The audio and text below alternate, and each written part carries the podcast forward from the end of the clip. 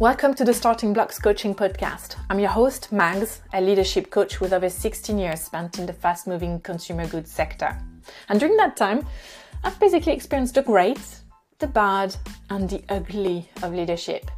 And the great leaders were basically those who possessed a strong sense of self awareness and also social awareness.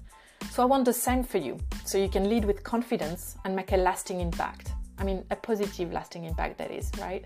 You ready? Okay, let's go. It's gotta be perfect, perfect.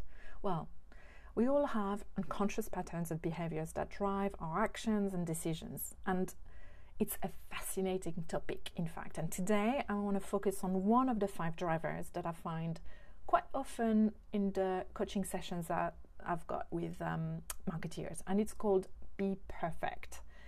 So that may not sound like you, and you may decide to stop the podcast. However, listen up because it might be the driver that some of your team members or direct reports or actually any colleagues really have.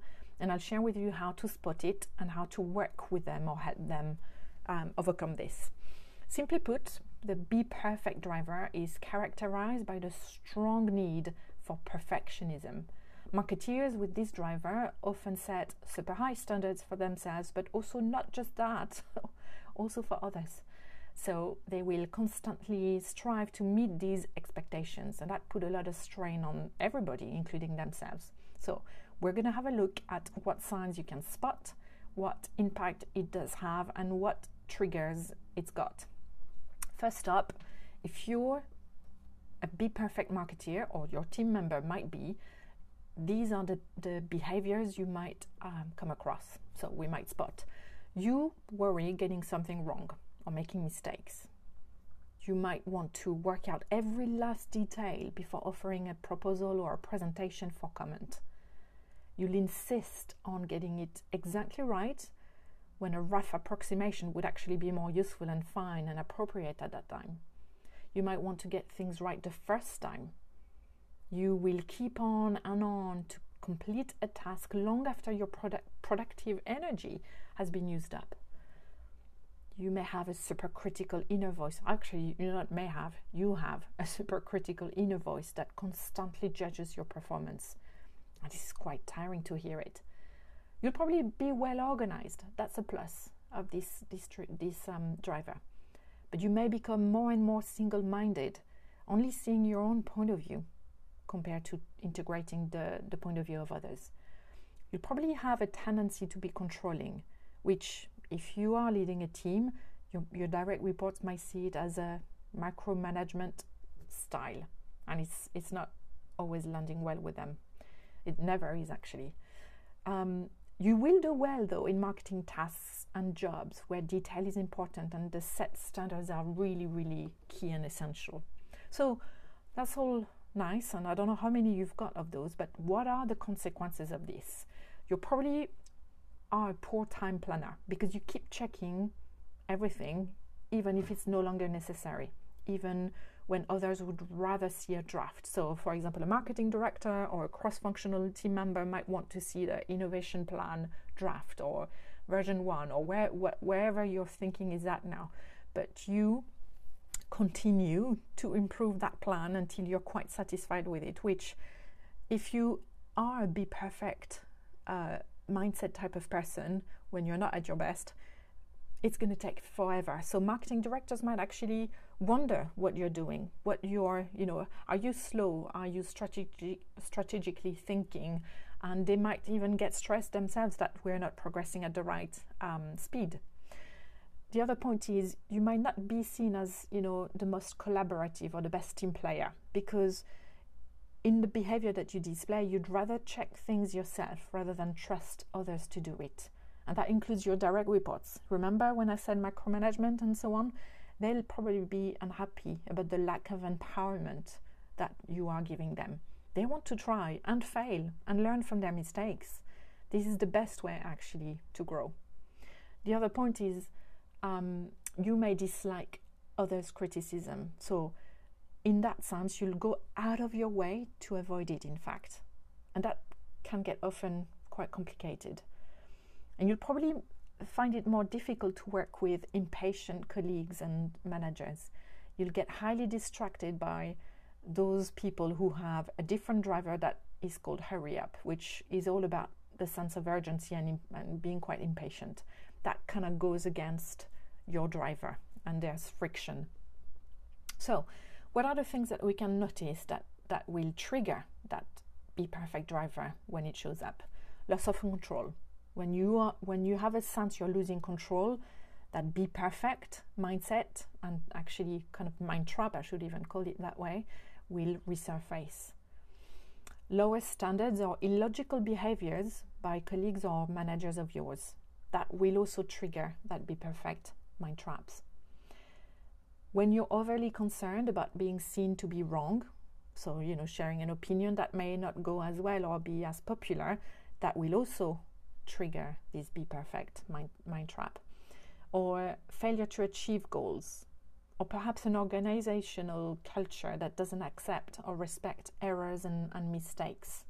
So, is this a lost cause? No, not really. Um, not really, not at all, sorry, I should say.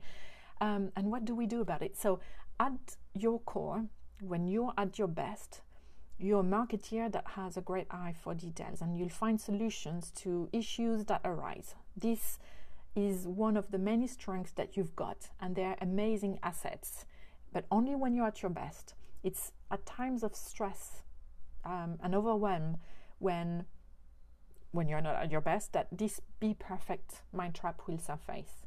So if you're listening and you manage someone who whose drive is a be perfect, then you can help them by allowing them uh, sorry allowing for them to make mistakes for, for forgiving uh, when errors are made the understanding of drafts that are not perfect um, proposals that are incomplete otherwise if you don't do that you'll encourage in fact the be perfect behaviors without intentionally wanting it but unconsciously this is what's going to happen if you if you're not managing someone like that, but you are um, having that be perfect tendency, then realize that less than your best may be just what is needed at this stage of the project, the stage of this brand presentation, for example.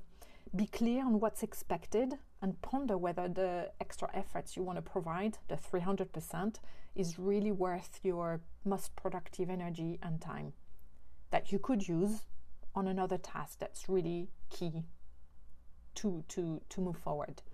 So do reflect on the strengths and qualities that you've got when it comes to accuracy, organization.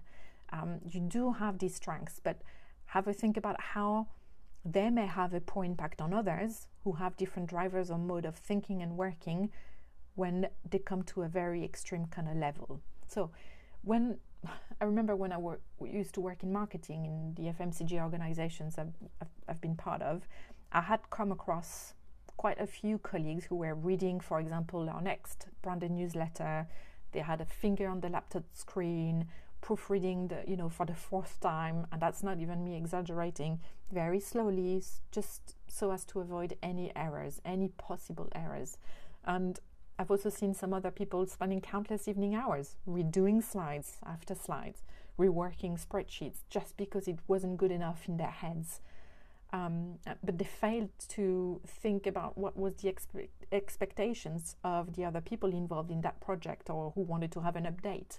And they were really simply just solely focused on their own needs um, so what they fail to do is in fact to focus their um, their brand brains marketing mind and reflections on bigger things more present matters instead of doing an equivalent of I'm going to lock the door six times just to make sure every single time they left the house. So there are ways to explore these unconscious behavior behavioral patterns.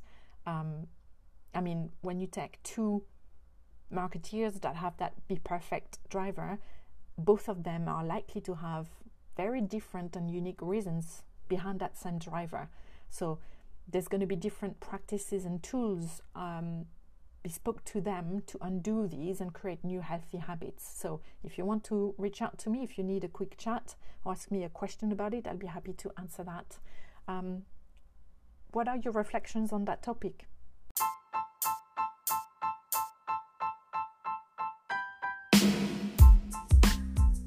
And thank you for joining me today. I hope it's been really useful to you. I've got one request. I'd love if you could rate this podcast because it really does help to reach more emerging leaders like you out there. So, also, if you want to get in touch with me personally to discuss one to one, group coaching, or workshops opportunities, you can find me on LinkedIn. That's probably the easiest. And my name is Magali Leroux. You can find it in the bio of the show. Thanks for listening and speak very soon.